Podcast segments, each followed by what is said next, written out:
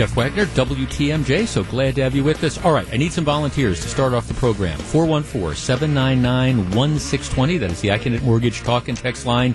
Here is, here is the only thing you need to participate as a volunteer.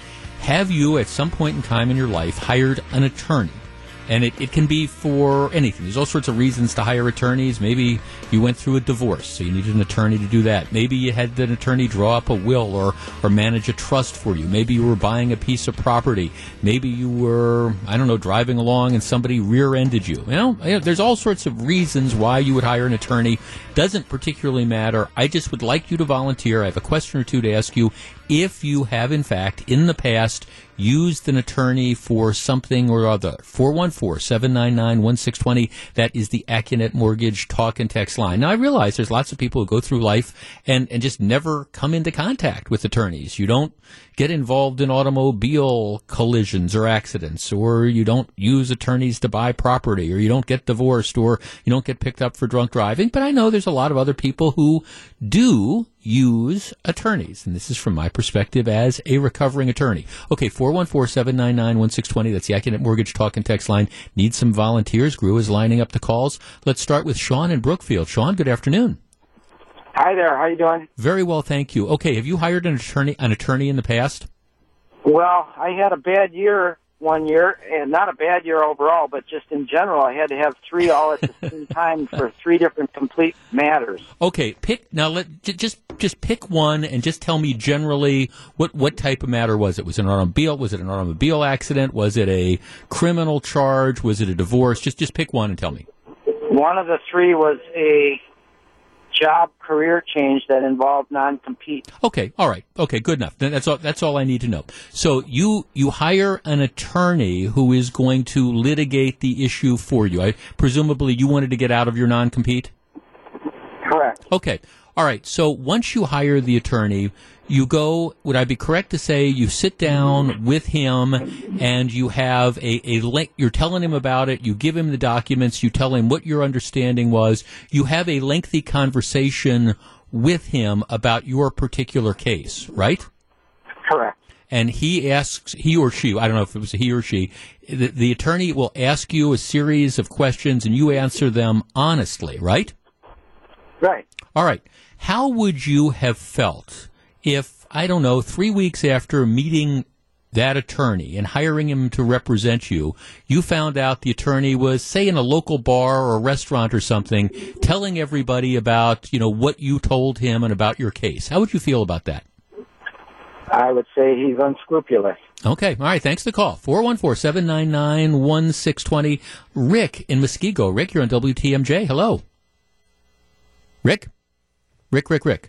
Okay, let's try Tom in Random Lake. Tom, you're on WTMJ. Good afternoon. Good afternoon. Okay, you've hired an attorney in the past? Uh, a couple times. Same attorney, yes. Okay, pick, pick, pick one one type of case. What what what did you hire the attorney to do for you? Uh, the last uh, siding problem on a on a house purchase. Uh, oh, okay. Had some issues. Right. Okay. So you, have got a you've got a consumer transaction problem. All right. So yep. again, you you go in, you sit down, and you talk to the attorney. Was it a man or a female? Was it a male or female? Uh, man. Okay. So you talk to the attorney. He presumably asks you all sorts of questions and says, "Hey, I, I need you.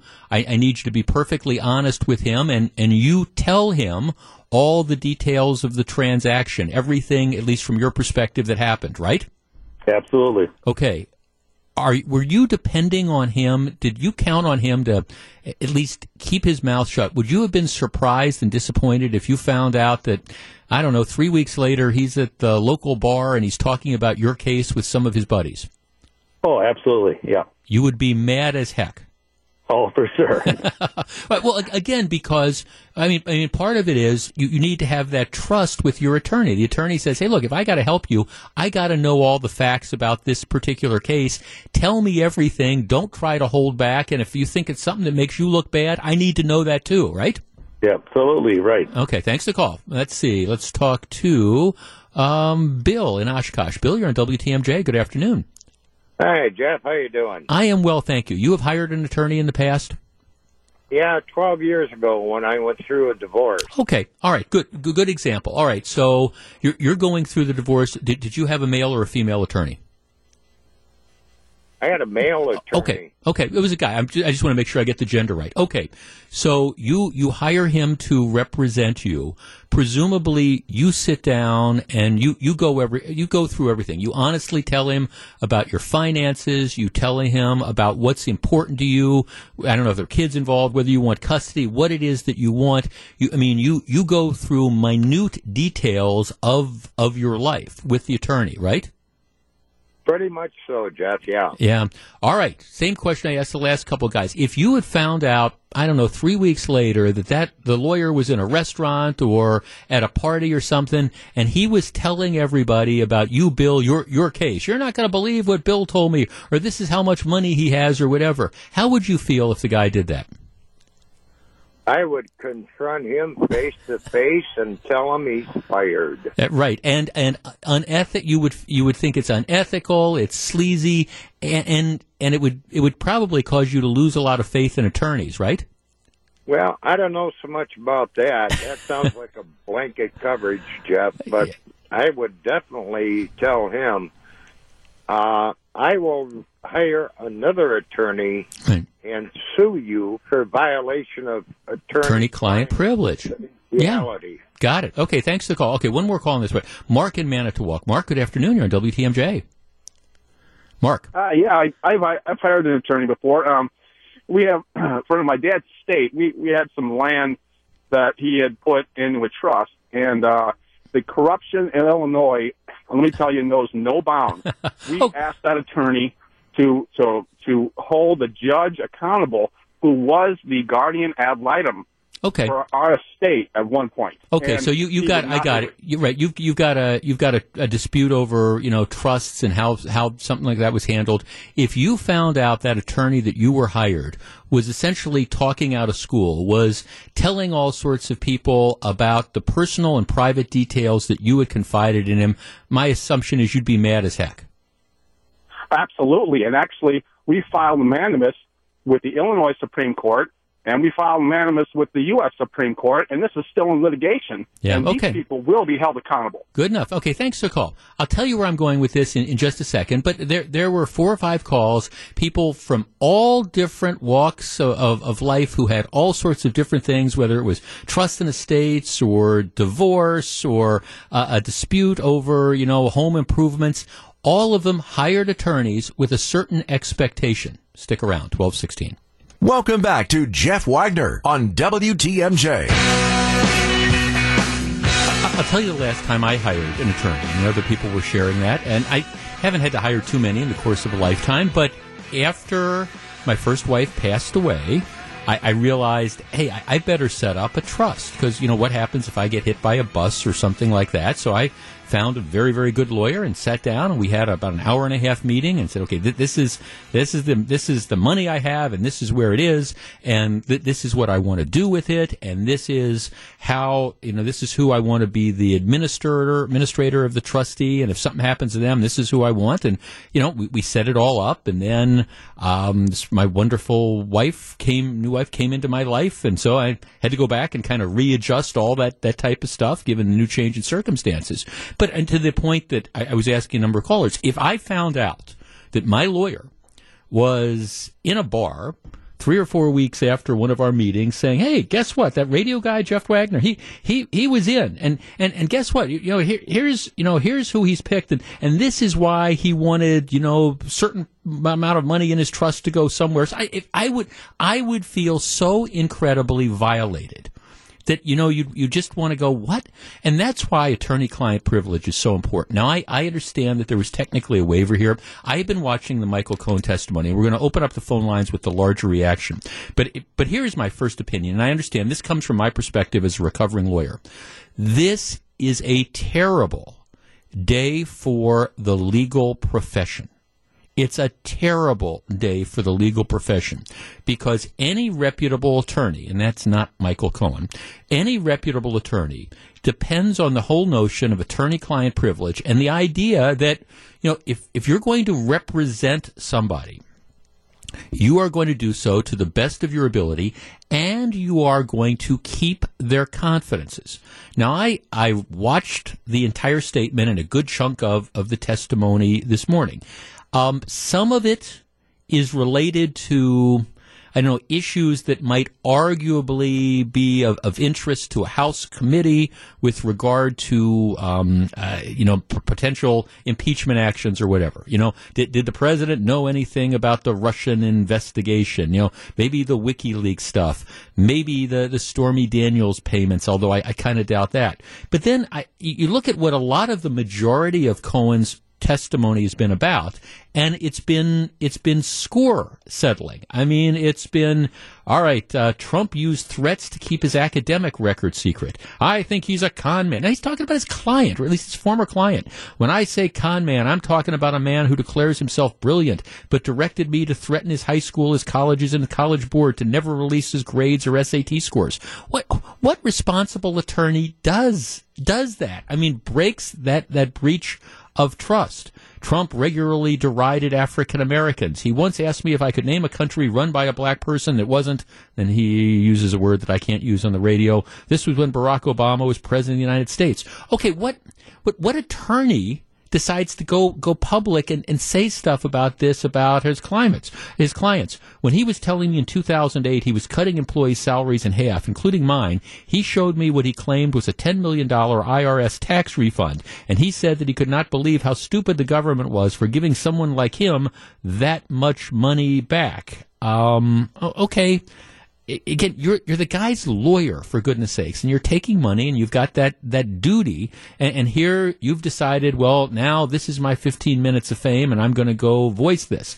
Um, Trump claimed his Vietnam draft deferment was because of a bone spur, but when I asked for his medical records, he gave me none and said there was no surgery. Okay, what get what what attorney? I mean, you're, you're representing the guy. He's your client, and you decide that this is you know how how you want to go out. Um, Trump did not think he would win the presidency. Donald Trump is a man who ran for office to make his brand great, not to make our country great. He had no desire or intention to lead this nation, only to market himself and to build his wealth and power. Mr. Trump would often say this campaign was going to be the greatest infomercial in political history. He never expected to win the primary. He never expected to win the general election. The campaign for him was always a marketing opportunity.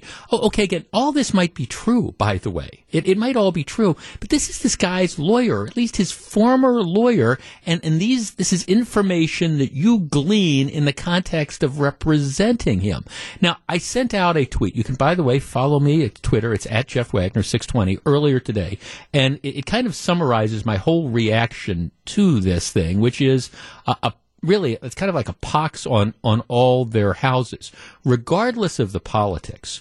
What does it say about Donald Trump that he decided to associate with a genuine sleazebag like Michael Cohen in the first place. You, you can argue that these two people deserve each other, but my initial reaction, and again, this comes from my perspective as a recovering lawyer, is this is a bad day for the practice of law because I'm just picturing all sorts of people out there saying, hey, you know, what if now, I'm not going to be the President of the United States, but what if my attorney decides to break bad on me because we get into a fee dispute or I fire him? You know, is he not going to be testifying in front of Congress, but is now he going to be running around talking about all these things that I said to him when he was representing me as the attorney? And I understand there was technically a waiver of attorney client privilege, but I, I'm watching this whole thing thinking this is, this is not if you take away the politics, that this underlying thing of an attorney gratuitously deciding, I'm going to tell the world what I think about this guy that I took tens of thousands, maybe hundreds of thousand dollars in fees for, it is not a pretty sight. All right. 414-799-1620. That is the Accunet Mortgage talk and text line. One of the things that I have noticed is that um, the Republicans who are on the committee are I, I, think, doing a very good job of pointing out that Michael Cohen is a sleazebag and he is a convicted, you know, perjurer. All right, which which that's fine. What I don't think anybody's really doing is doing a very good job of, of disputing the underlying factual content of, of what he is saying. In other words, these things, these meetings that he's talking about, et cetera, et cetera.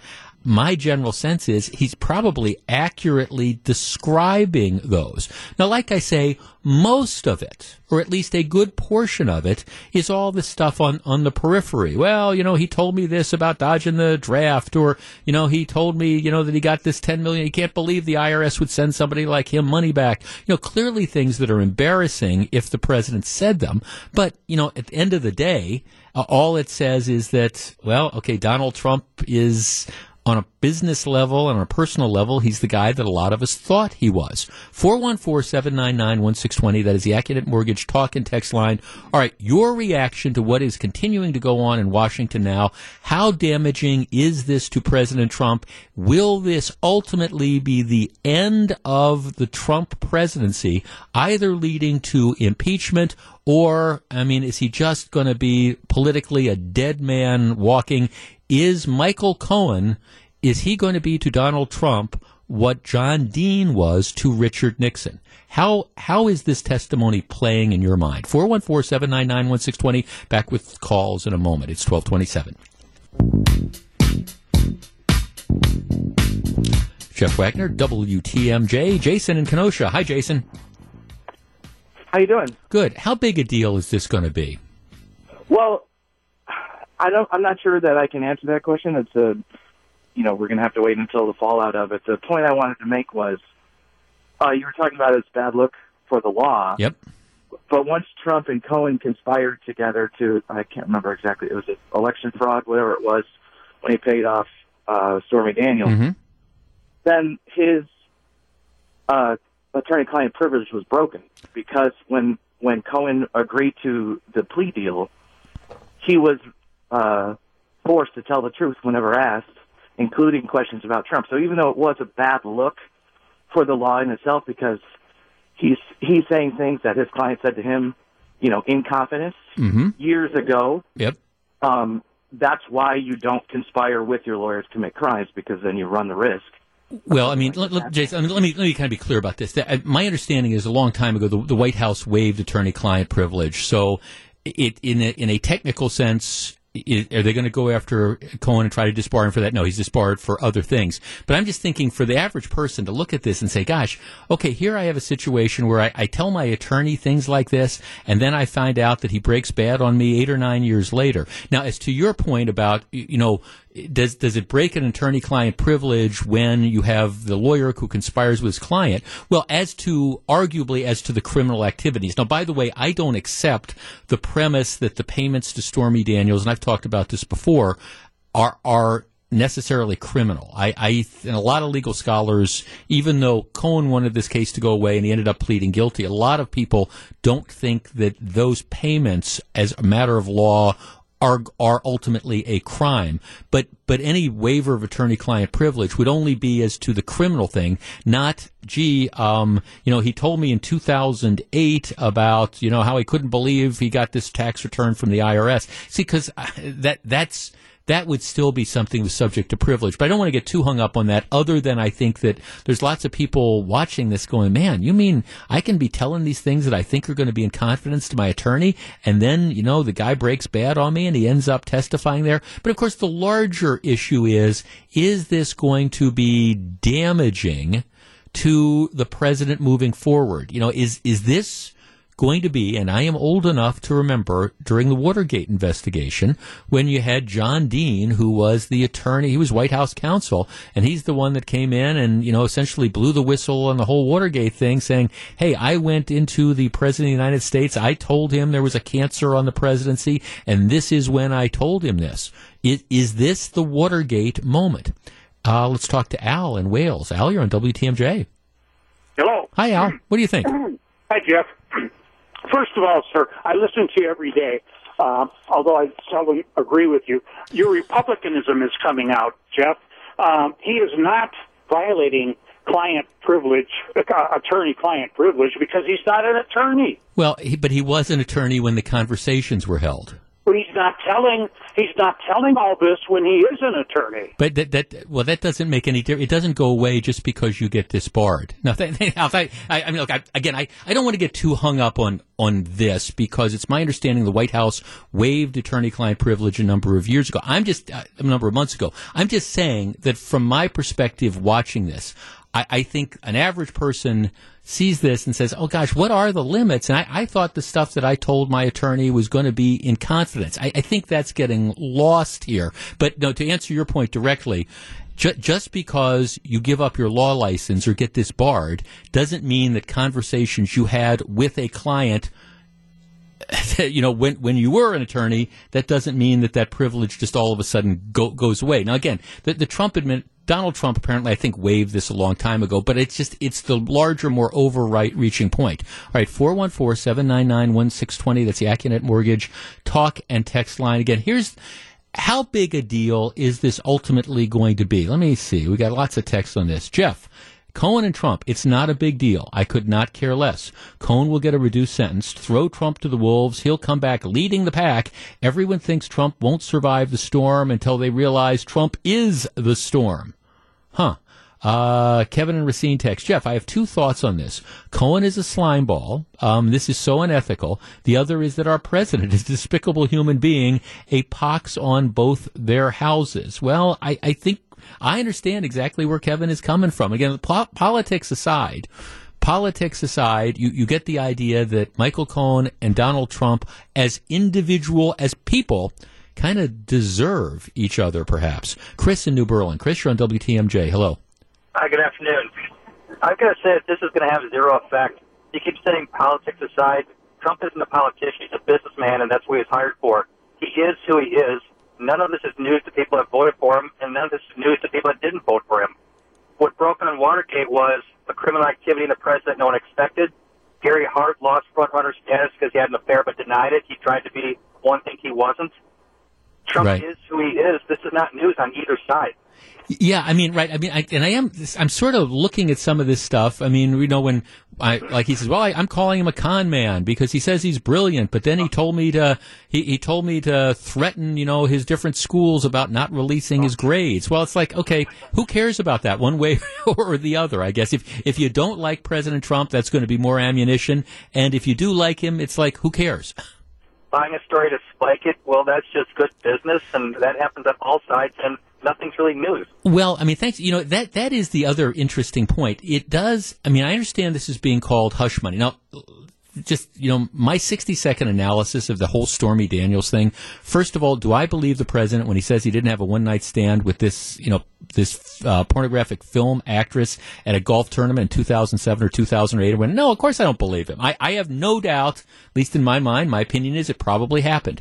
Do I? I th- to me, the amazing thing is that they they were apparently worried about this during the campaign because, candidly, and I've argued this before, I don't think there's one person, not one person, who wouldn't have voted for Donald Trump if he came out and acknowledged, yes, in 2007 or 2008, I, I slept with this woman, you know, after this golf tournament. That, I mean, people knew what type of person Donald Trump was, and they voted for him anyways because I believe they just fig- they didn't like Hillary Clinton. I, to me, the election was more of a repudiation of Clinton than anyone else. But that's why this all this consternation about the the whole idea of you know we, we, you know paying her hush money, and and you are exactly right when you say that I understand it gets called hush money, but it, there, there's these confidentiality agreements that are all the time. Here, you know, you you know, we're gonna we're gonna buy your story. Okay, we don't want this going public. We're gonna settle this lawsuit. That's fine. You know, you've got this claim. We'll give you hundred thousand dollars, but as part of you taking the payment, you agree that you're not going to talk about it. That is a common sort of arrangement. 414-799-1620. Let's talk to Lucy on the west side. Lucy, you're the voice of reason. What do you think? It pains me to say this because I detest Donald Trump. However, I'm afraid I think Michael Cohen comes across as damaged goods himself. That he's he's just one of them. John Dean was very different. I'm old enough to remember John Dean. Um, he came he came across as a decent young man who got ensnared in something way above his pay grade. Saw the saw the light and came forward and told the truth. It didn't didn't hurt that he looked kind of like a choir boy and still does. Um, Cohen comes across as part. It, it's like a scene from The Godfather. when, when you watch it, when you watch him talk, and I mean, I I want somebody to bring Trump down on the merits. Um, Right. I think he's a terrible pre- president and a terrible person, but I don't think that Michael Cohen um, can be compared to John Dean. You- You're not you're not hitching you're not hitching your star to, to Michael Cohen. In other words, to bring down Donald Trump. Right, so yep. Yeah. No, I think. Well, I think, and I think that's. I, I think that that's fair. Now, I. I, I've got to be really careful because I am surprised at Trump's resiliency. I fully admit. Remember when that Access Hollywood story broke a few years ago? You were we were working together then, right? Uh, okay, you know, and there there was like the the surreptitious tape that circles about Donald Trump talking about this. I, I admit, I thought this guy is toast, and I think the electorate's disdain for Hillary Clinton was so great that that it wasn't. I don't know that Cohen is breaking any sort of new ground today because again, I at least the stuff I watched the first hour or two, most of it is just kind of all right. The, the guy's sleazy. Donald Trump was sleazy. I did sleazy things for him. I don't know that he's breaking any sort of new ground. I, I guess to me, the effect of today is if you don't like Donald Trump, you now have more ammunition, you know, to, to suggest and to explain why you don't like him. If you do like Donald Trump and you like his policies, I think most people that like his policies acknowledge that he is a very, how can I say this, best case scenario, an extremely flawed human being, and a lot of this stuff is coming out.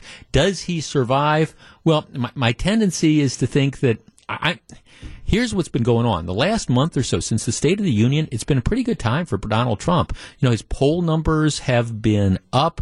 Democrats have been shooting themselves in the foot with this Green New Deal and some of the other things. So this is an effort to try to, I think, recapture some momentum.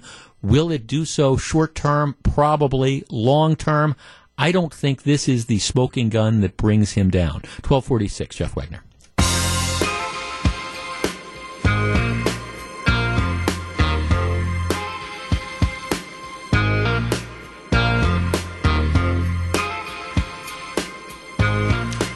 Jeff Wagner, glad to have you with us. All right, I, I, I was talking about the, this Green New Deal, which is one of the things that the, the new liberal firebrands who are really kind of roiling the Democratic Party. There, there's there is an inter-party war that is going on now. You have some of the more moderate Democrats who come from more conservative. See, I continue to believe that we are essentially a center-right country. I, I, I believe that. But, you know, you do have room for center left politicians. Bill Clinton was a center left politician. Well, now you have this new breed of Democrat who, they're, they're socialists or they're wannabe socialists and they're far left and they want to take the country in a direction that the country has never been willing to go. And so they're, they're floating all these ideas out there. The one thing is this Green New Deal, and we've talked about this before. This is the one where we guarantee everybody an income, even if you are unwilling to work. This is the one where we do away with airplanes. So we want to, because we want to eliminate our carbon footprint. So we're all going to be taking trains across the country. You know, I mean, just, just craziness. I actually like, even one of the Democrats representatives from Hawaii said, well, this idea of eliminating airplanes, it's, it just doesn't kind of work because, you know, Hawaii is an island. How are we going to get here? But I mean, it's just complete and total silliness. And there's a new number that's out there, this Green New Deal that they're floating. The estimate is that it would cost somewhere in the area of 93 trillion dollars uh, to try to implement that. That means six hundred thousand dollars per household. Six hundred thousand dollars per household. So you can understand why there's a lot of more mainstream Democrats in Congress who are trying to get the conversation away from this kooky stuff. I mean, and it is, it's capital K kooky stuff that's coming from, again, this radical element that's been a, that's you know now has a foothold in Washington and back onto issues like okay is, is Donald Trump a sleazebag in his personal life? And how can you say that he's not when you look at how he, these people he associates with with Michael Cohen? But we're trying to again move away from some of the, the crazy stuff that's out there. And on this program we're, we're not going to have that conversation because I will tell you moving forward, again, politics aside, I don't care if you're a Democrat or an independent or a Republican. There are some people who are leading presidential candidates who want to take this country in a direction that we have never been before. A direction that, in my opinion, would absolutely and totally destroy the capitalist system and for the majority of us, reduce our quality of life. And that's the thing that needs to be called out. It's 1252. This is Jeff Wagner. Coming up in the next hour, one of the people who wants to be president says it's time to legalize sex work. In other words, why are we making a big deal out of Robert Kraft deciding he wants to drive 30 minutes to a massage parlor? Why don't we just legalize this? We're going to talk about that in just a couple minutes. The city of Milwaukee, the Common Council, has just passed a new ordinance and it goes to the mayor for signature. What this does is it bumps up the maximum fine for, for littering from $25 up to $500. Right? So right now, you litter in the city of Milwaukee, it's a $25 fine. After this, you litter, it's a $500 fine. And one of the members of the Common Council, Russell Stamper Jr., is an alderman who I agree, disagree with on just about everything. He says he's the guy that's pushing this. He says, well, you know, we need to do this because people are leaving stuff all over and the city's a mess. We want to stop littering.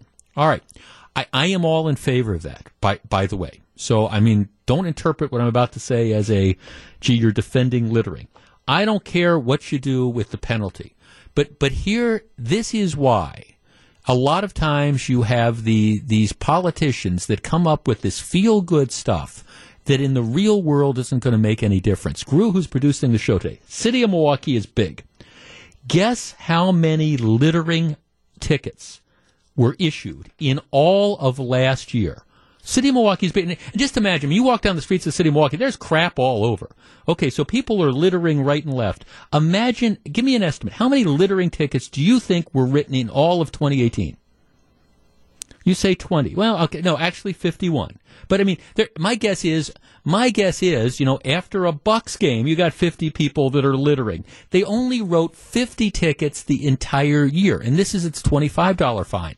I don't have any problem with jacking the fine up to $500. But is it going to be enforced? Unless you are going to say this is now going to be a priority and we're going to go after people who litter, why bother? It's just a feel good sort of thing. And then let me raise the other issue that's out there. All right, let's say you have the person who is not of means, you know, living at the poverty level, who decides, I've got this crummy mattress that I got to get rid of and I'm going to dump it in the vacant lot at the end of the block. All right, so they're guilty of littering. You give them the $500 ticket and they say, well, I don't have the money to pay for that. Are we going to aggressively try to collect on all this? See, these are if, if I was in elected office, these are the kind of questions that I would be asking. I mean, I'm not opposed to, hey, let's tighten the limits for, let's raise the penalty for littering. Nobody wants to see people litter. But these are the questions. Are we going to direct the police department to make this a priority? What happens when the people who get tickets for this, as they inevitably will, will be people who don't have the money to pay for the littering citations? What are we going to do then? I got to tell you, this whole thing just strikes me as being, oh, this is going to be feel good. We're going to say we're going to do something about it, but um, when the metal meets the meat, I kind of doubt it. It's twelve fifty eight.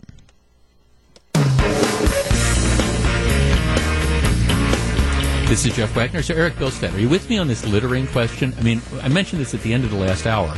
That the City of Milwaukee Common Council has just passed an increase in the ordinance. It used to be you get caught littering, and that doesn't, it's littering really doesn't matter whether you're throwing the Snickers wrapper or the beer can out of your car window or you're dumping a truck full of debris in a vacant lot.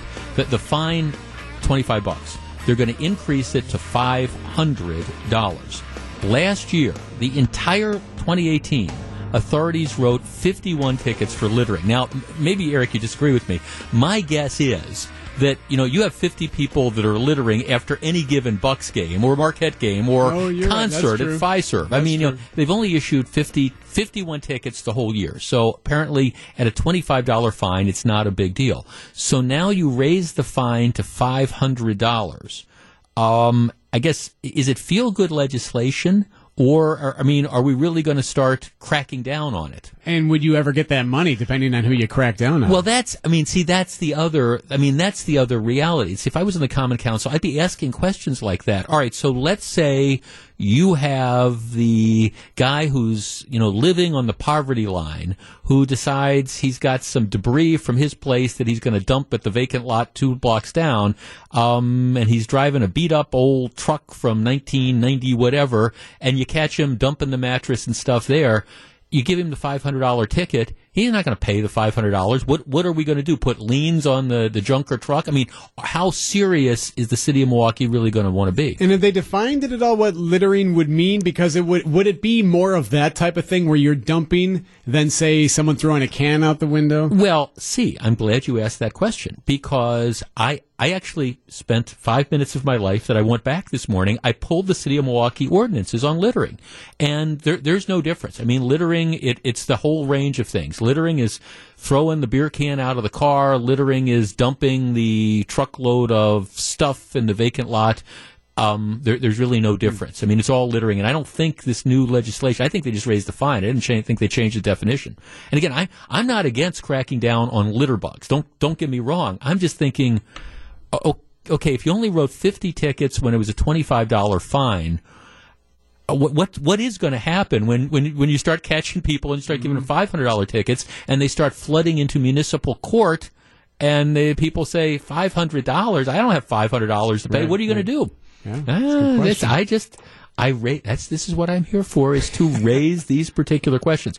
All right, now for the last two days, one of the things that I have been, uh, unfortunately, a conversation I've been dragging Mr. Billstead in on at the start of certain hours is this whole story with Robert Kraft, the billionaire, and I mean billionaire, uh, dollars, owner of the New England Patriots, who's now been been busted in this sting operation that they were running on a massage parlor in a strip mall in South Florida.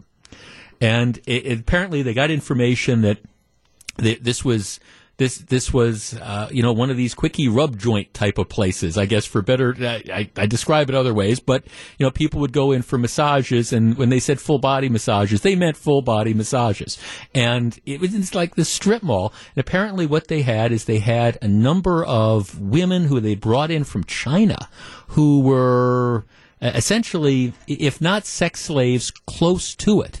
And you had all these people that would drive to this strip mall. I mean, it's just, it's almost this kind of mind blowing thing that a guy who's worth $6.6 billion has his driver drive him a half hour to some massage parlor in a strip mall to, you know, have whatever was done to him done to him. It's just it's just mind boggling that this whole thing would, would go on. And and it's raising all sorts of questions about, oh my goodness gracious, you know, how how do you handle all this stuff? But but there is a larger issue that has now come to the fore.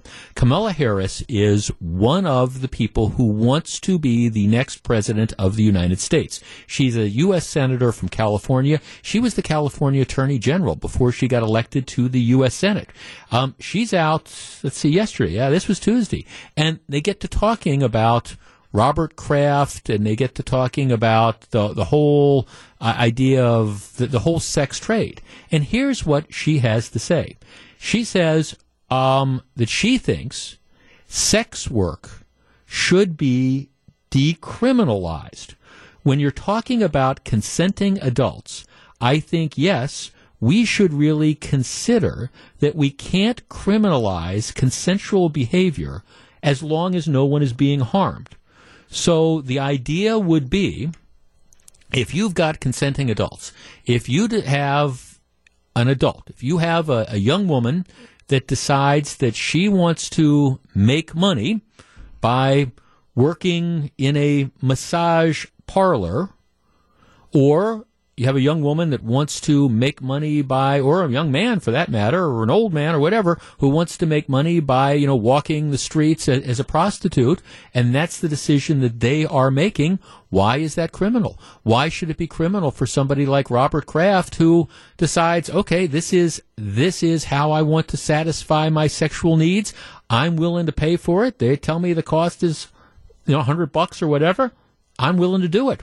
Should it be a crime? Now, here you have one of the potentially leading candidates to be the next president of the United States who is out there saying, yeah, I, I think we need to, to look at decriminalizing consensual behavior, decriminalizing sex work, which means legalizing massage parlors, legalizing prostitution, as they do in a couple counties in Nevada, or at least one county in Nevada. 414-799-1620. That is the Accunet Mortgage talk and text line. All right, let, let's let's tee this up. Is it is it time to say now, you know, one of the big trends we, we have nowadays is, well, you know, if you're adults and you want to do this and you want to make this decision, you know, why not? Are our laws against, again, prostitution, massage parlors, things like that, are they antiquated?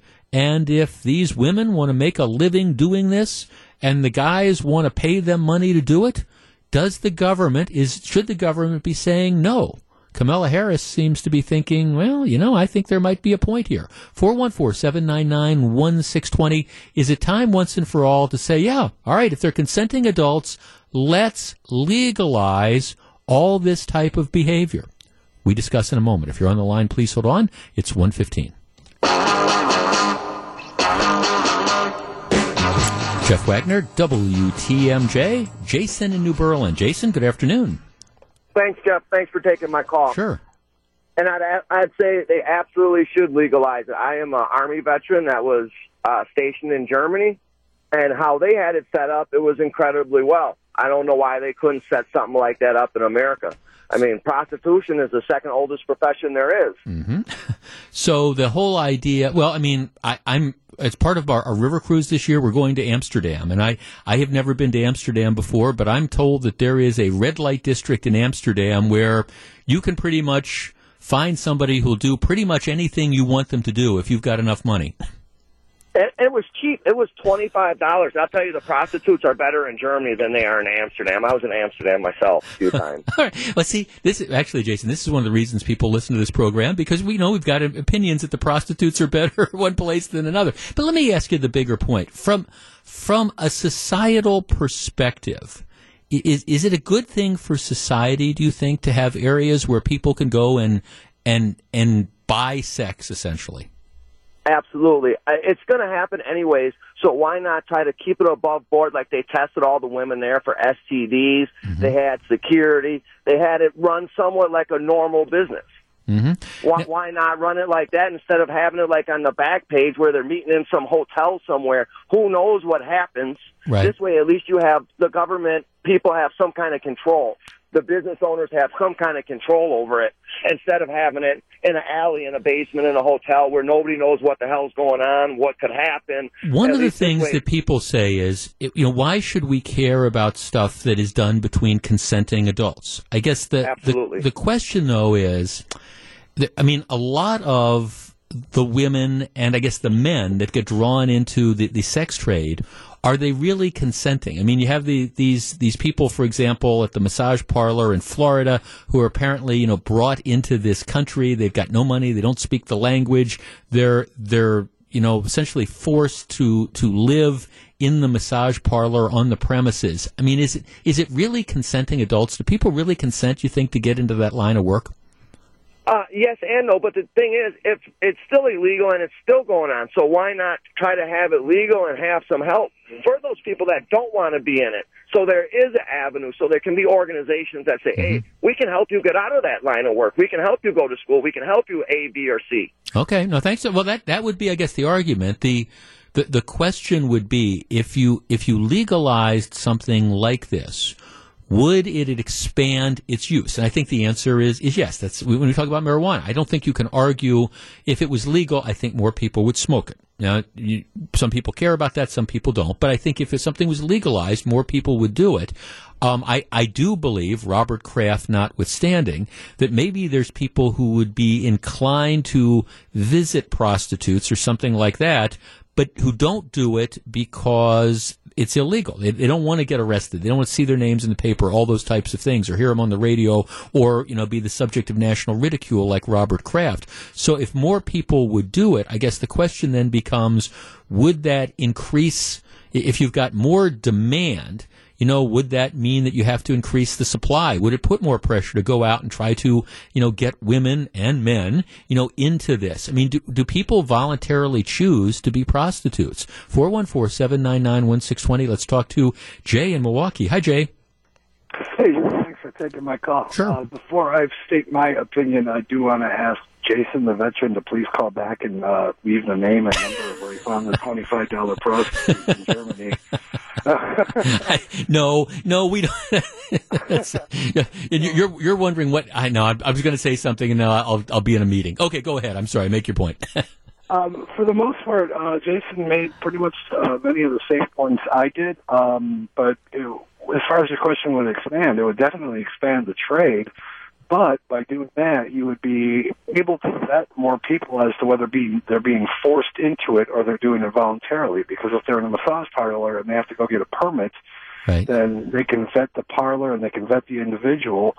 And um, and you can have standards. Like like I'm told, I I have never visited a brothel in my life. I have never, even though I love to go to Las Vegas, I have that? never been to any of those places. Um, uh, but but yeah, my understanding is they are heavily regulated. There's no question about it. And at the very least, even if they're not going to legalize it, they should at least allow some kind of legal immunity for the men and women who do do the uh, work anyway, because there is violence and there is safety issues for the streetwalkers, and a lot of them. Uh, men and women are afraid to go to the police with uh, after having been assaulted or raped because they're afraid that they're going to be arrested. So they should at least, if they're not going to legalize it, grant them immunity so they can go to the police and find out, find the perpetrator. So you would be in favor of, if not legalizing it, maybe decriminalizing it.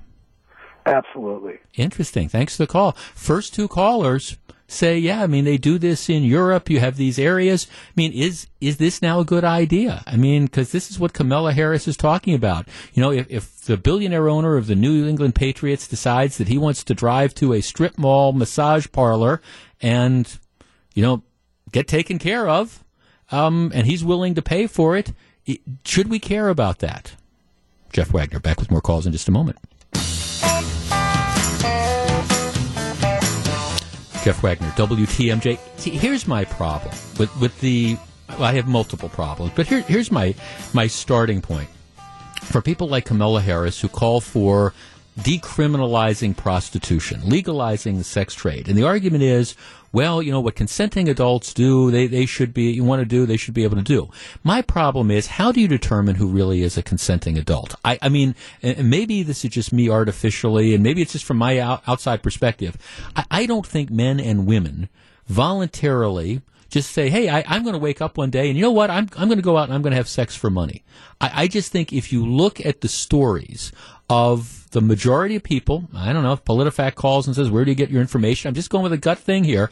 I think the majority of people who are involved in the sex trade aren't necessarily people who just woke up and, and chose it. They're in the sex trade because they've been coerced in some fashion. They're stuck in the sex trade because of drug addictions or, or whatever. So it's really not a consenting adult situation in the, the terms that we typically think about that. It's not like two adults who go out on a date or a series of dates and getting involved in a romantic relationship and decide you know, they're going to consummate that relationship. I think if, at least my sense is, if you look at the majority of these types of situations, uh, again, it's this unequal type of thing. Ask those ask those women who were brought in from China who are stuck in the massage parlor, don't speak the language. Ask them if they're really consenting adults in the fashion that we typically mean consent, and I think the answer is probably no. Jeff in Fox Point. Jeff, you're on WTMJ. Hey, Jeff, proponents of this may think I sound like John Lithgow from Footloose, but there are a lot of problems that are associated with prostitution that I don't know firsthand, thankfully. But um, I think I hear a lot about blackmail being linked with prostitution and extortion, and, of course, venereal diseases. hmm Well, yeah, I mean, um, thanks to culture. I mean, here's here's the deal, and I, I have a text that makes this point. If you legalize anything, it becomes normalized. And, and I guess, are we really at this point in our society where we decide that we want to normalize the, the sex trade. And see, and here it was real interesting because I was watching the district attorney who's handling these prosecutions down in Florida, the Kraft case, and they were saying, okay, well, why why are you prosecuting the guys that I mean typically you prostitute the you, you go after the prostitutes the hookers. You you don't necessarily go after the the johns the people who are paying for this. And he said look you know we're we're approaching this you know from a supply and demand side. We view massage parlors, organized prostitution rings. We view things like this as really sex trafficking. We don't buy the idea that it's this completely consensual sort of stuff because most people, again, that are engaged in this just don't wake up one morning and say, hey, I'm going to go out and I'm going to turn tricks for a living. And rather than normalize it, the idea is what we're going to try to do is we're going to try to go after supply. We're going to try to go after demand. Now, I understand what is this, the world's oldest profession or second oldest profession or whatever. I understand that you're never going to eliminate it exclusively. I get that. But at the same time, does that mean because you can't eliminate it that it means that you have to embrace it? And, and by the way, I mean, do you want you know, in your neighborhood, do you want prostitutes walking up and down the streets? Do you want a brothel next to your home? Um, I would argue maybe not. Welcome back to Jeff Wagner on WTMJ.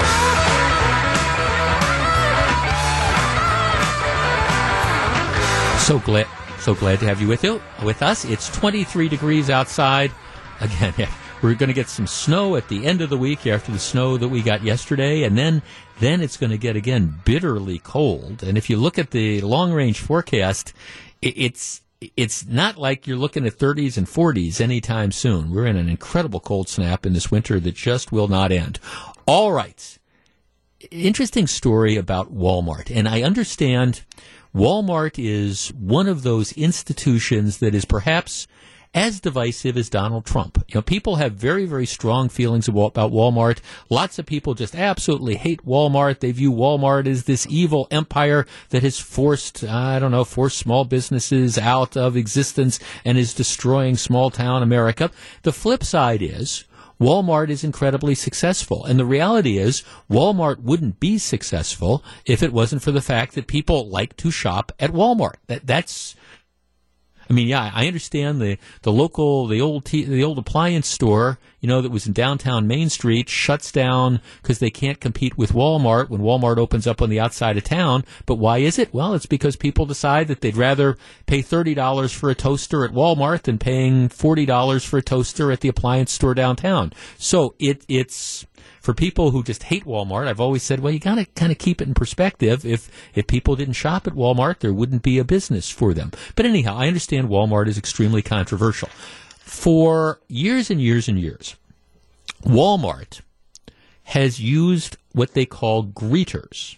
You walk into the Walmart store, and there will be somebody there who greets you. Welcome to Walmart you know, do what can I help you find what you're looking for? And then you say, I'm looking for this, and then they say it's like aisle seven. The greeters have, and and again, the, one of the things Walmart has done is in, in developing this greeting program, they have used this as an opportunity to hire people who might otherwise have trouble getting jobs. Um, for example, lots of lots of senior citizens been hired as Walmart greeters. In addition, there have been a number of people that have disabilities who've been hired over the years to work as Walmart greeters. And there, there's a story, actually, I'm looking at this story about uh, it's a Naperville Walmart. And it's a young man, well, not necessarily so young anymore. His name is Craig Goodwin. Craig Goodwin has cerebral palsy.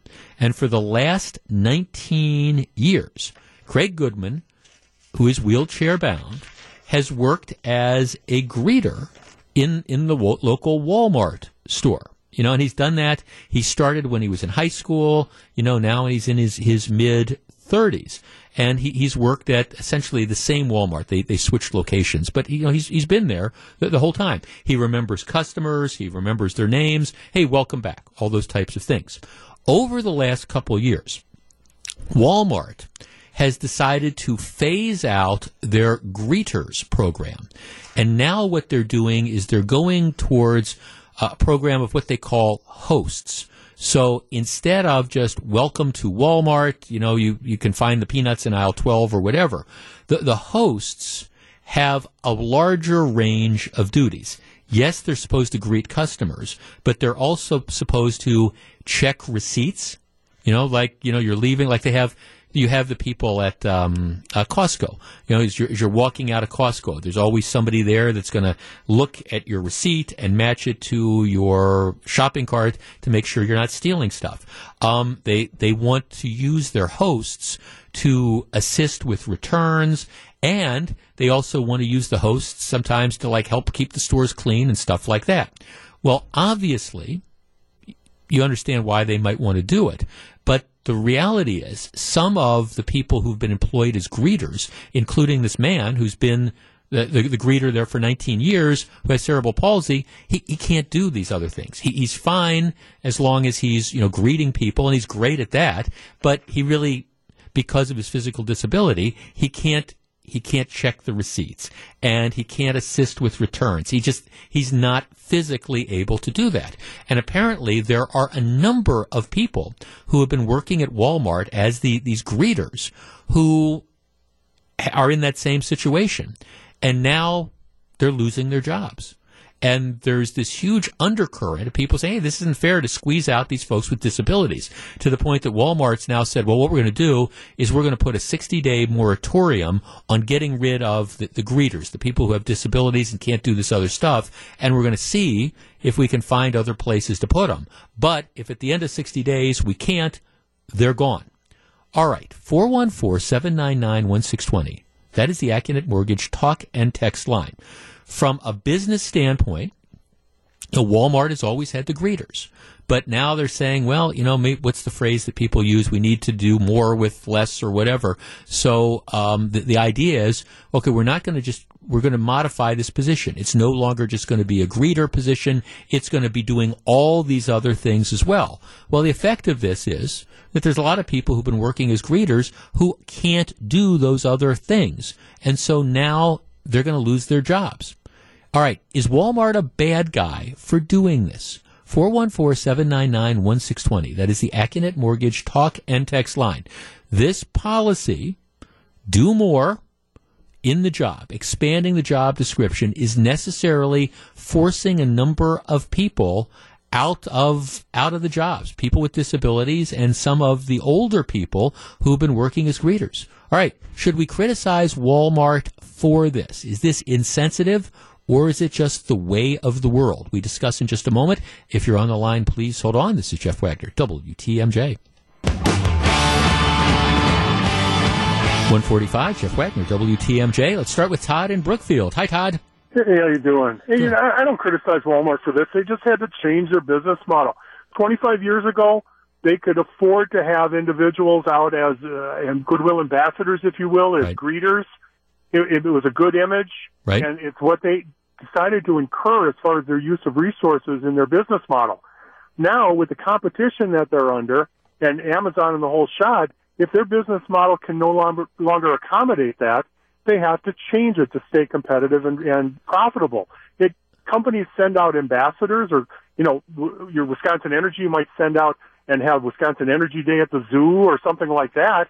If they stop doing that because of profitability concerns, nobody's on them. They just, mm-hmm. you know, this is something that they can no longer afford to do. Okay, let- Walmart is making the decision that they can no longer afford to have these people specifically just as greeters. Let me share a text I just got. Okay, that makes the opposite point. I want to get your reaction. Jeff, the public relation benefits of keeping these folks on the payroll far outweighs the economic benefits of letting them go and replacing them. Walmart could use this is a really good marketing opportunity. Is this potentially a PR disaster for Walmart? I think that that person is making a point, and that quite probably was the decision and the conclusion that Walmart came to 25 years ago when they hired these individuals of limited um, contribution, if you will. Well, just people with disabilities. So there's only so oh, much they can do. Yeah, sure. That's correct. It's, that's a reality. So Walmart made that decision under their business model 25 years ago. That does not necessarily mean, I mean, Walmart people are sharp financially. So right. it isn't as if they haven't taken into consideration what the value of the goodwill is of having these greeters there. Right. So Walmart's making the financial decision that is contrary to what your person texting in made. And I guess Walmart's making the decision based on their review of their books and their actual numbers. This person's using their opinion and trying to Right. convert it into factual data. Got it. Okay, no, thanks for calling. No, I, I get it. Okay, 414-799-1620, and, and I do. So, I mean, that that's really the fundamental issue here. Um, where, how, how do you work this out? Walmart clearly wants to change the job description, it, going from greeters to something more, more broad. Here, we want you to be checking the receipts, and we want you to be helping, you know, keep the aisles clean and things like that, which is uh, beyond the capabilities of some of the people that they've been hired as, as greeters.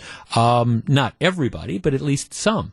Let's talk to Randy in Milwaukee. Randy, you're on WTMJ. Hello. Hello.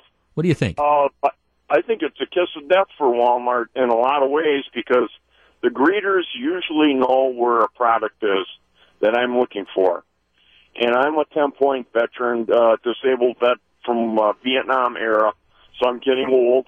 And I don't know, I don't want to go traipsing around the entire store looking for something that costs a buck and a half. Right. I'll go someplace else and buy it, you know, because the greeters are not just greeting you a lot of times, which they do, but they also know where the products are in the store usually.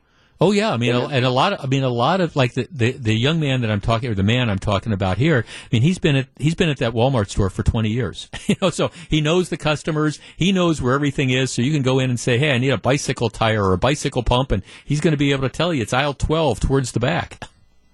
Yeah. Yeah. I understand what you're saying. Got it. It's, Okay. uh, no, got it. Thanks for the call. 414-799-1620. Rain in Wausau. You're on WTMJ. Hello. Hi, Jeff. Thanks for taking my call. It's going to be 13 below in Wausau on Sunday night, I am told. Yeah, that's, uh, that's no joke. I'm sorry. What do you what do you think about this? Um, I think that it's kind of a you know sad sign of the age, but I mean when you know mechanization takes place and all this other sort of things happen, like you know people are going to be displaced. Um, Yeah. If you know what you want, if we want to organize our society so that these disabled people can you know contribute and then you know, maybe put tax incentives in place for Walmart to keep them on the payroll, then you know more power to them. But you know, bad mouthing them or you know saying ill of, about them because they're doing things that make sharp business sense. I mean, I don't think that that's uh, that's prudent or wise. Right. Well, you know, I'm, I'm glad. I mean, thanks. I'm glad you called because you actually just raised the, the larger point that I wanted to try to make out of this conversation. Now, here, here's the bottom line: if I were Walmart, I would I would be phasing this in gradually. For for example, I, I understand why they're doing it, and I don't think they're the bad guys in doing this. Again, it's just like you're talking about. This is the business model that's there, and uh, again, we, we keep hearing this all the time. You need to do more with with less, and you know you need to expand the job description. And if that means that there's some people who get kind of caught up in that, unfortunately, that that's where society's going. You know, you're you're going to be seeing you're going to be seeing a lot of this going on, I, I think, in a lot of the service industry. I, I've been making this point for everybody who's arguing $15 an hour for fast food workers. I mean, be careful what you wish for because there is this thing called, you know, mechanization that, that, that's out there and you're already starting to see it. You know, you're going to have these business owners who sit there and say, okay, well, if I have to pay $15 an hour for help plus benefits or whatever, or I can put in a kiosk where you know people can just order from the kiosk, and yes, it's going to take them a little bit getting used to, but I can do that, and it's going to cost me five thousand dollars. What's the payback period? Oh, okay. Well, yeah, I'll, I'll get my investment back in you know seven or eight months, and then after that, I'm saving all this money. This is the this is the future, and it's just the the reality of what is happening. Now, if I were Walmart, here is what I would do. I would, I understand this program. I think I would probably, from a PR perspective, I would, for example, look at some of my greeters. And I'd look at, for example, this guy who's been there going on 20 years, who's well liked, does a great job. And I, I try to say, you know what? All right, we- we're going to let this guy have his job. We're going to work around this. You know, we're going to, we are going to work with him and we're not going to sack him. You know, we maybe, I don't know if the phrase is moral obligation. I don't know if companies have moral obligations, but I, I think if I were Walmart, I'd say, okay, we're going to look at this as a case by case basis and decide, you know, what we're going to do with this. Now, maybe when this man decides that he wants to leave the job or whatever, well, maybe then you replace him with, with somebody different. You, you change the job description. And again, I, I, think that would be something from a PR perspective that would be smart. Do you need to do everything overnight? This is the reality. It's what's going to happen. This is the new, you know, it's going to be the new thing for Walmart as you move forward, and you can understand why they're doing that. I would be really, really careful though about moving out the people that have been there for years. Again, even if you're legally allowed to do it, it seems to me it's a PR nightmare. I hope this young man's able to keep his job and you kind of work around that. And then at some point in time, he's going to leave the job. He, he, will at some point in time. At that point, okay, then, then you bring in somebody else and you expand the, the duties. But for the time being, I hope they find a way for this guy to keep his job and for similarly situated people to keep their jobs. Moving forward, then maybe you make the change. That's me. And I'm spending Walmart's money, I guess. 153, Jeff Wagner. Jeff Wagner, WTMJ. So glad to have you with us. Uh, you can follow me on Twitter. It's at Jeff Wagner 620. Matter of fact, I just sent out a, a tweet with a link to this story about Milwaukee deciding that they're going to crack down on litterers, and the way they're doing it is they're going to increase the fine from twenty five dollars to five hundred bucks, which is fine with me. I have no problem with it. People shouldn't be littering, but th- they only wrote fifty tickets all last year for littering. All right, that's at twenty five dollars. You know what? Are they going to really write more than that, or is this just feel good legislation? And what happens when the people who get caught for littering come in and they can't pay the fines? Are we going to put liens on their property. I mean, it's just it's all these different types of things. And uh, if you want to see the, the, the story about that again, you can follow me. It's at Jeff Wagner six twenty. Also, when you go to our webpage wtmj.com, you can check on the mobile apps. I know a number of people do this because I get to see the numbers every uh, month. You can listen and subscribe to the podcast of this program. One of the first things my outstanding producer Drew does after every show is post the podcast. So he's going to all the trouble to post the podcast, so we really much appreciate you listening to it. So that, it, it, it works out. It, it justifies the effort he puts in and continues to justify all the money that Good Karma Brands pays him to be my producer. So, you know, give Drew a little bit of love and uh, subscribe to the podcast. Let me take you back to April of last year, April of 2018. You uh, might remember the situation where uh, former First Lady Barbara Bush passed away at the age of 92. There was a college professor from California who her name is Randa Jarrar, who decided that she wanted to weigh in on the passing of, of Mrs. Bush. Now, I, I, don't remember much from my high school Latin classes. I remember in vino verum, which means in wine there is truth, and I also remember how to say "speak nothing but good" of of the dead, and, and that's something that I've tried to live by. Well, okay, Barbara Bush passes away, and this college professor Randa Jarrar takes to Twitter to say that Barbara Bush was a generous and smart and amazing racist who, along with her husband, raised a war criminal. And she uses a word that I can't say on the radio out of here with your nice words. She went on to, you know, talk about um, the people that then criticized her. Uh, she says, I'm happy the witch is dead. I can't wait for the rest of her family to fall to their demise the way 1.5 million Iraqis have. She says, I'm happy that George W. Bush is probably really sad that his mother died right now. Okay, remember that controversy, and this is the woman. And there were a number of people who were saying, okay, she teaches at a public university, to which her response was, I work as a tenured professor. I make a hundred grand a year doing that. I will never be fired. I will always have people wanting to hear what I have to say. Okay? So she says, I got a, I'm a tenured professor. I can say whatever the blank I want to say and nobody can do anything about it. And you know what? She was absolutely right. The, the powers that be at Fresno State decided that they were going to condemn her, but ultimately said, well, there's nothing we can do because she is, in fact, a tenured professor. And so she, at least as the last time I checked, continues to teach there. Now, I bring this up because there's another story that's hitting the news now involving another professor from California. This professor is a professor of poetry. His name is Joshua Clover. He teaches at the University of California, Davis, which is the third largest University of California school. You've got, it's Berkeley, which is the, the biggest one, and then it's uh, UCLA, and then it's UC Davis. Da- and that this is it's in Sacramento. Um, kind of right by Sacramento where the Bucks are playing tonight, as a matter of fact. So th- this Clover character, well, he, he doesn't have a thing with Barbara Bush. He has a thing with police.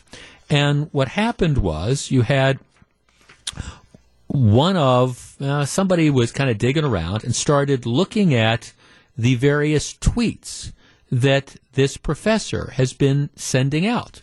And you got to go back a couple years, but it started in 2014. This particular professor does not like police officers. Here's what he, these are some of the things that he has tweeted.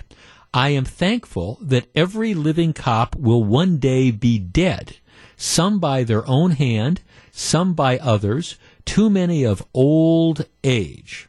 All right, sent that one out, tweeted that on November 27th of 2014. December 27th, 2014, tweeted, I mean, it's easier to shoot cops when their backs are turned. No. Then let's see, January 31st of 2016. People think that cops need to be reformed. I think they need to be killed. Huh. I think they need to be killed. All right. So this stuff is now starting to come out. So somebody asked him about it and he says, I think we can all agree the most effective way to end any violence against officers is the complete and immediate abolition of the police. So here you have this guy who is clearly, you know, a cop hater in the extreme, but also he's making all these sort of controversial things. Well, UC Davis, now that they have been made aware of this, you know, they've come out and said, well, y- you know what, um, we, we, we disavow this. You know, we disavow this. This does not reflect the position of the university. And, you know, by the way, you know, we, we support the police and we work with the police and all those things. We condemn the statement of Professor Clover to which you refer. It does not reflect our institutional values. We find it unconscionable that anyone could, condone, much less appear to advocate murder. All right. So they, they say, well, we're appalled by this. But beyond that, they don't appear to be willing to do anything. 414-799-1620. That is the Accunet Mortgage talk and text line. We talk a lot about journalistic freedom, freedom of the press, freedom of expression. Here you have, now this is the second example in a year of tenured professors at public schools who are expressing rhetoric that I would think would be unacceptable in any sort of civilized way. Just, I mean, unconscionable comments. And yet, in this case, because it is comments directed at police officers, just like the woman last year who says these terrible things about Barbara Bush, and nothing happens at all. Should they be dismissed? Are these the type of people that should be on the public payroll? Is there a limit to what you should be able to say? And let me throw another wrinkle in there. If instead of, for example, this professor calling for the murder of police officers, if instead he had been calling for the murder of persons of color, would he have survived? 414-799-1620. That is the Accunet Mortgage talk and text line. All right. Is it time for people like this to go? 215, Jeff Wagner, WTMJ.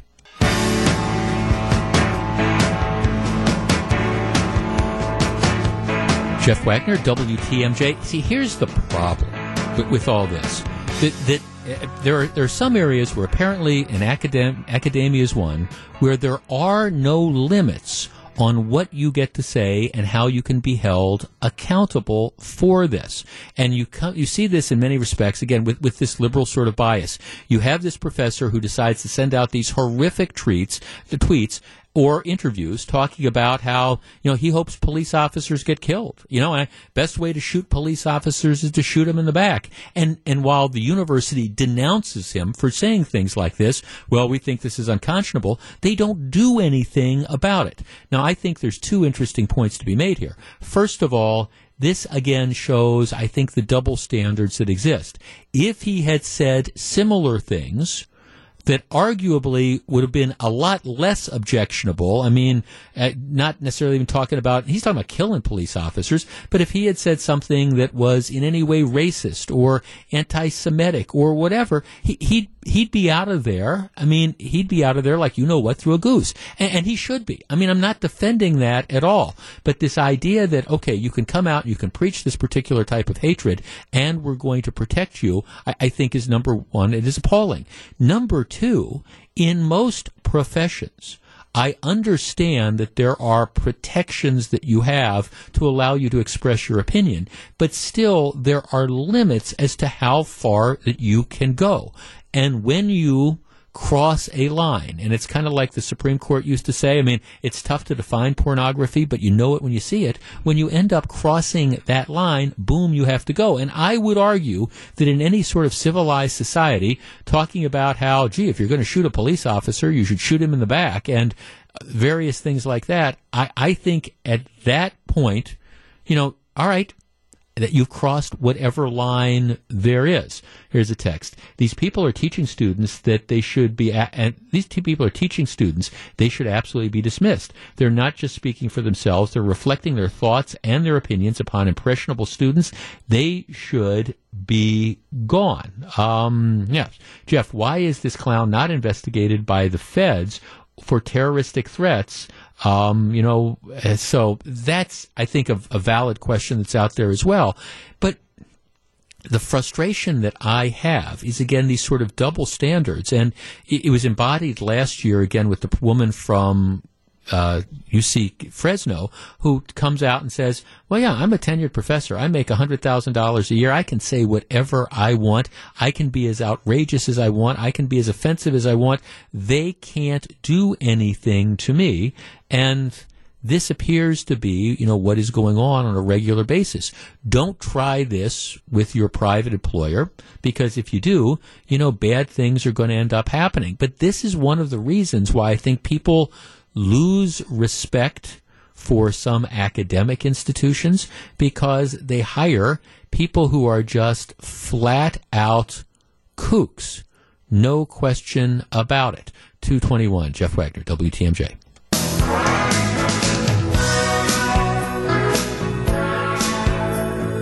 Jeff Wagner, WTMJ. John Wayne died in 1978. You know, so 40 so years ago, um, he was 72 years old when he passed away. He lives on in the movies. John Wayne was an unapologetic conservative. No question about it. And he was also a product of his time, which means that probably a number of the things that John Wayne said today were not only were they not politically correct, they were probably kind of head scratching things that, uh, again, reflect a different generation. No question uh, about it. So, in Orange County, there is um, there, there's there's a John Wayne Airport, and that- that's been named after John Wayne. So this is if you're flying out to California, you've got you know LAX, which is the big one, and then you've got a small airport um, a little bit to the south, I believe, and they call it John Wayne Airport. It's been it's been named John Wayne Airport to honor John Wayne since 1979 there is now a controversy involving this naming, and this is kind of the flip side of what we just discussed. When John Wayne was 63, he decided to give an interview with Playboy magazine. And um, the interview was, well, I think extremely controversial. John Wayne, they asked him his position on a number of, of social issues. And needless to say, John Wayne in 1971 is not the things he said would, I think, by most people's standards, would be cringeworthy. Maybe they were cringeworthy when this uh, edit, when this thing first came out in '71, but they're certainly cringeworthy now. For example, um, you know, they're asking him about movies. And he says, movies were once made for the whole family. Now, with the kind of junk that studios are cranking out, I'm quite sure that within two or three years, Americans will be completely fed up with these perverted films. And the Playboy interviewer says, well, what kind of films do you consider to be perverted? And he says, oh, Easy Rider, Midnight Cowboy, that type of thing. Wouldn't you uh, say that the wonderful love of those two men in Midnight Cowboy or a story about two, and then he uses a derogatory term for gays, qualifies? And he's like, ah, no, who, who wants to watch those movies? Then they started asking him about racial issues, and he said something about, well, this, this is a quote from the Playboy interview. With a lot of blacks, there's quite a bit of resentment along with their dissent, and possibly rightfully so. But we can't all of a sudden get down on our knees and turn everything over to the leadership of the blacks. I believe in white supremacy until the blacks are educated to a point of responsibility. I don't believe in giving authority and positions of leadership and judgment to irresponsible people. Okay, this is what he says in 1971, and it, it goes on. I could read you other examples, but you, you get the idea. Anti-gay stuff, definitely racist stuff that, that's out there, and he is expressing, you know, his his opinions in this regard. You can argue that these opinions are dated. You can argue that these opinions were racist and homophobic and he shouldn't have expressed them, but he says it. This is an interview in 1971. Well, this interview has now, obviously, it's been unearthed and it's getting a lot of attention. There's a number of people who are coming out and saying, okay, because of the sentiments expressed by John Wayne in this interview, we can't allow things to be named after him. And it doesn't matter if he contributed to the community. It doesn't matter that the airport's been named after him for the last 40 years or whatever. Now that these remarks, which have always been out in the public venue, but now that they're getting this attention, this is the time that we have to say no more John Wayne Airport. 414-799-1620. That is the Accunet Mortgage talk and text line. Obviously, if John Wayne were alive today and had made these remarks, I, I, think he would have been roundly denounced, and that there's no way that you would have been naming public institutions after him. Well, he, you know, he, he didn't say this now. He, he said it, you know, back in 1971 as part of this interview, where clearly he was of a different generation. Doesn't excuse the remarks. Doesn't mean that they weren't racist. Doesn't mean that they weren't homophobic. But here you have a guy who was, you know, in his 60s at the time he said this. Now that these remarks have surfaced, it is now 2019 do we need to rename the buildings? And this is, of course, an extension of this conversation that we have a lot of times with Confederate monuments and things of the like. Do we judge somebody who passed away 40 years ago by contemporary standards. 414-799-1620. That is the Accunet Mortgage talk and text line. Do we need to take the name, do we need to essentially rename this airport because of remarks from John Wayne that are now circulating back from 1971? Or is this just one where you roll your eyes and say, okay, he was a product of his time. He also accomplished a lot. He did a lot for this community. The airport has been known under this name for a number of years, and renaming it serves no apparent purpose. 414-799-1620. That is the Accunet Mortgage talk and text line. We're going to take a very quick break for the news. When we come back, we're going to discuss that and then lots more coming up on the program as well. But is it time to say no more things named after John Wayne? Do you realize the opinions that some of this that this man held back in 1971?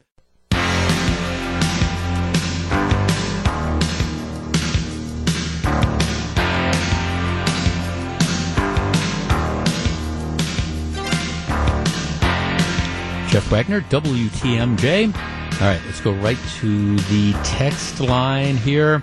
Uh, John Wayne, 1971. Really? I'm 60 now. I was 13 in 1971. All in the Family never first aired in 1971. The show would never get off the ground today. I've grown a lot since 1971. I think everyone has.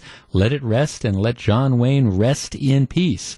Chris says, um, you know, what's the end game here? Um, I'd rather be living in that era than today's era of overly sensitive people. People need to leave the past in the past. People need to end up getting a life.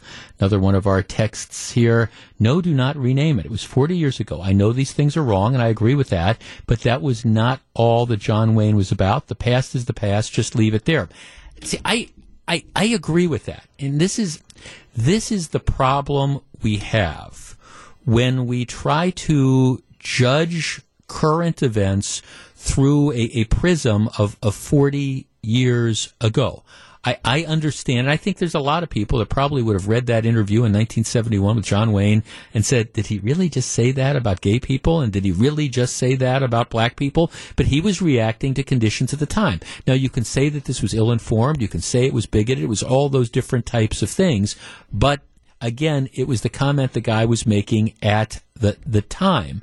And my guess is that there are people who might have felt the same way about movies like Midnight Cowboy and things like that in 1969 who now have a different view. I, I, guess the problem I have is when you go back, and I think I've tried to be consistent about this, whether it's a John Wayne Airport or whether it's all right, not teaching to kill a mockingbird because, all right, you, you've got this, you've got use of language, what we all agree is, is offensive and wouldn't be acceptable, you know, today, but, you know, it was a product of its time. Or we're not going to teach Mark Twain because Mark Twain used certain language that we all agree by our current standards is offensive, but it was a different time. I, have tried to be consistent in saying, look, I, I think you have to be careful about trying to, judge people who, you know, have been gone for 40 years by the standards of 2019. And that's not to say that there's anything wrong with the standards of 2019. It's just, you know, you, you can't sanitize history. And sometimes these are a warts and all type of situation. But whether it's renaming buildings on college campuses to whatever, think you have to be careful with that. And in this particular thing, this airport has been the John Wayne Airport, regional airport for the last 40 years. And I think I think it should probably continue that way. Or if you're going to change the name, maybe it needs to be based on more than just a stupid interview that John Wayne gave in 1971. You know, period. By the way, as long as we're talking about ends of an era, something really interesting happened in Chicago yesterday. Chicago, all right, the when when you say Chicago and you think about the mayors of Chicago, I mean, typically you, you think there's one name that comes to mind. It, it's Mayor Daley. You had, you know, Richard Daley, who was the, the mayor of Chicago for like ever. And then later on, you had his brother, you know, Richard M., his son, Richard M. Daley, who was the, the mayor as well. So the Daleys have a long tradition of dominating Chicago mayoral politics. Um, the most recent mayor was Rahm Emanuel, who was, uh, again, the um, chief of staff for Barack Obama for a while. Um, Emanuel, after two terms, decided that he wasn't going to run again. And so you had this open primary for the mayor. You had 14 different candidates who ran. And I think a lot of the smart money thought that one of the two candidates that would emerge from the primary, and the way it works in Chicago is if you get 50% plus one vote, you, you win. You are the mayor. If you don't get 50%, then it's the top two finishers. Well, one of the, the candidates was William Daley. And William Daley was the youngest son of Mayor Richard Daley and the, the brother of the other Richard Daley. So his dad was the mayor, his brother was the mayor. Daley is the big name in Chicago politics. Um, William Daley was he was a lawyer. He was the chief of staff to Barack Obama for a couple years from in January of 2011 to January of 2012. He was the U.S. Secretary of Commerce under Bill Clinton. Um, so you know here you have this guy that's got this in- incredible legacy. He's got this big name, and he is a Daley. And I think most of the smart money. He was also incredibly well funded, by far and away the, the biggest war chest of any of other candidates that were running. No surprise because you know, he's got all these ties. Well, in any event, 14 candidates, and the big shock of the election yesterday was he did not finish first. He did not finish second. He finished third. The uh, two candidates that, that beat him were both what's the phrase progressive nowadays. They're, they're both uber liberals. One is somebody who's been around Chicago politics for a long time. Um, the other is a woman who's kind of a newcomer to politics, who's running against the machine. Both are African American females. But Lori Lightfoot got 17.5% of the vote. Tony uh, Preckwinkle got 16.1% of the vote. And uh, Bill Daley ran third ran third, and uh, essentially this is the end of the Daley dynasty in Chicago. And it's got a lot of people scratching their head for people who are into firsts. However, the election turns out, when it's held, what, a month or so from now, this will be the first African American female who's elected mayor of Chicago, but it comes at the expense of William Daley, and a lot of people are trying to figure out exactly what happened in Chicago.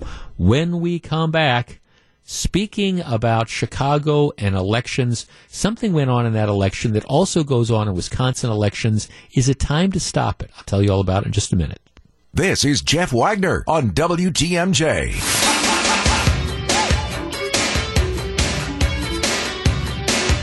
Drew, who is producing the show today and always, do you patronize food trucks? You do. You right.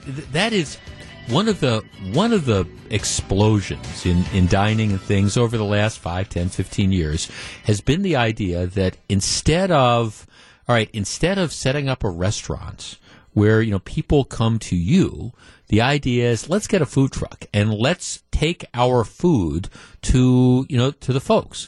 And that's why a lot of times you will see food trucks that are set up at various events throughout the area. Also, you will see food trucks set up on a regular basis. I don't know, outside of outside of various stores in various communities. What happens is the food trucks go, they park on the city streets, and then you know they're open for business. They're they're there for a couple hours or whatever. People come up to them and, and they get food.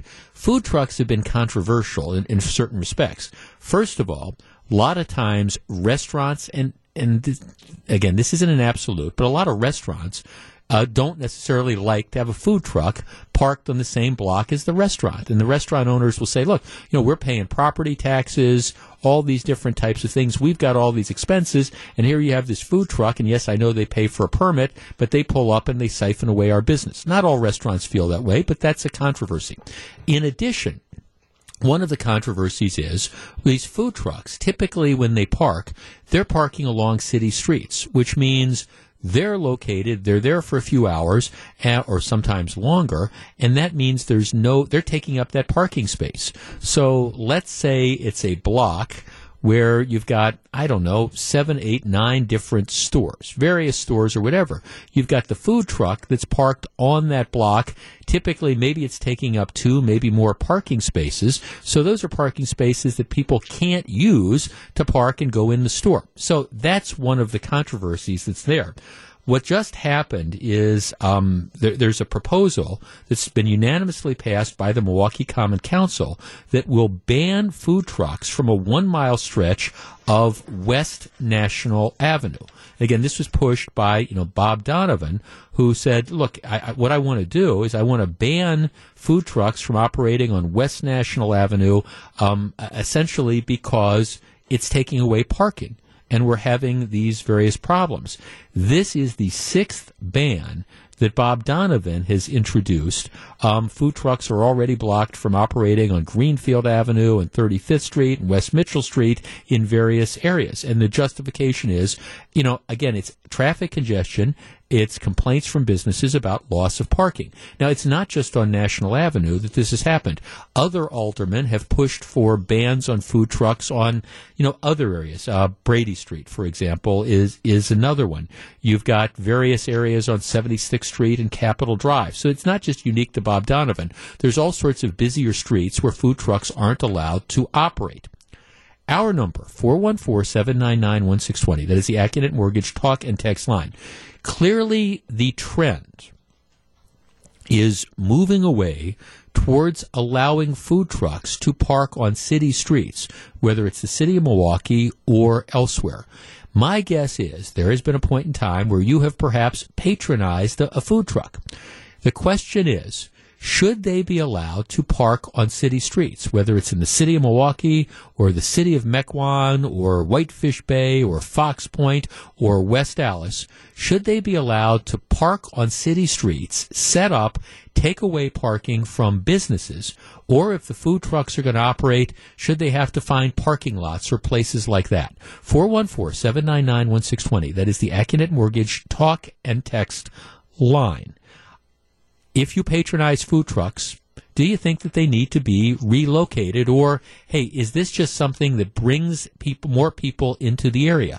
I wouldn't be inclined to go into that particular luggage store but for the fact that i walked over to be able to patronize the food truck. And i walked over and yeah i had to walk a little bit. I couldn't park right in front of the luggage store but I, I came over to get a falafel or i came over to get a taco or came over to get whatever. And once i was there then I was closer. I had my lunch. I walked in. All right. Do we need to get food trucks off the street? 414-799-1620. That is the Accunet Mortgage talk and text line. How do you handle this? Is it an unfair advantage to the food trucks? Is it because it create traffic congestion? Does it harm local businesses? Let's start with Brian and Racine. Brian, you're first.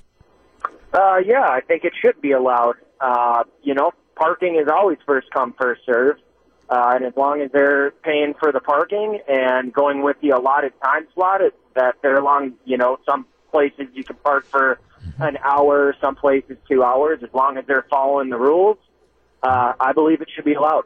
Well, okay, of course they're not they're not parking in the typical sense of they're parking and they're patronizing the businesses. They're parking and then using it to run their own business. Does that make any difference? Uh, no, I don't think so. Okay. So if it, in other words, it's like they, they got there and we should treat them the same way we treat you or I who, hey, if we get our parking space, we can feed the meter and as long as we pay for it, we're entitled to be there.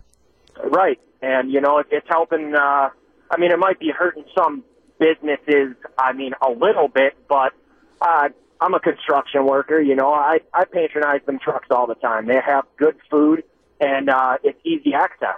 Right. So well, right. Um, th- thanks. For, I mean, see, I do. I do think some of these concerns are a little bit short sighted because, yes, I, I understand why.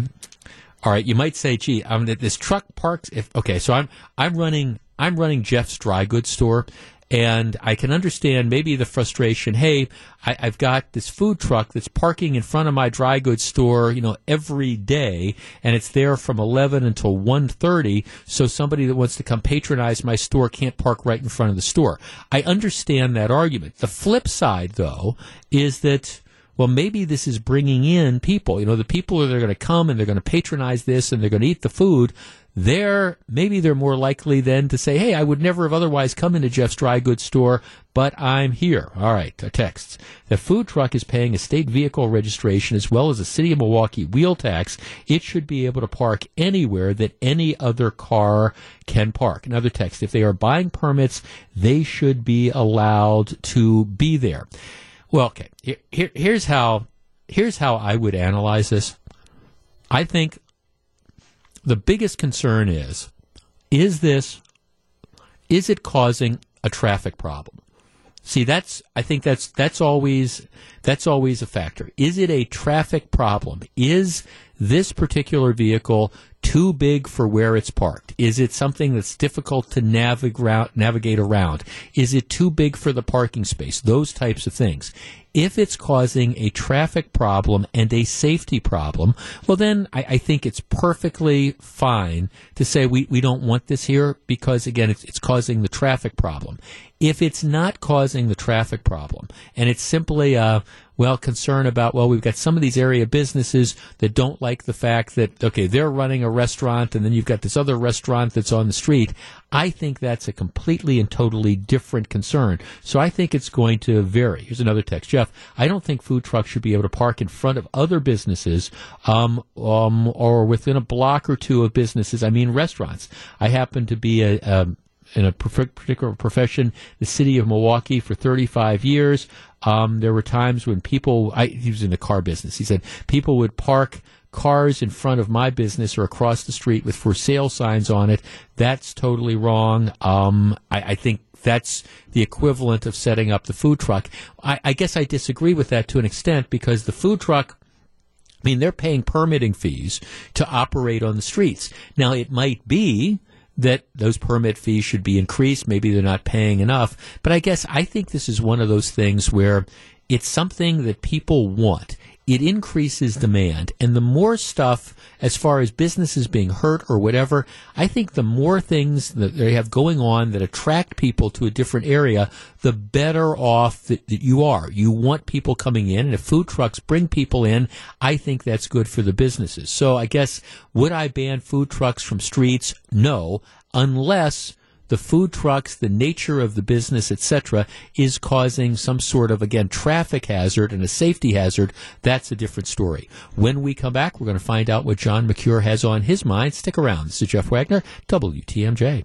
John Mercure in the house. Yeah, Jeff, I, I, think that's a very valid point, and uh, we're going to discuss that and much more with Congressman Sean Duffy. Sean Duffy is with us live this afternoon at 3:20. Also, Sean Duffy had an interesting decision to make yesterday. So the president's national emergency declaration right. was before Congress, and a couple of Wisconsin Republicans sided with Democrats in voting no.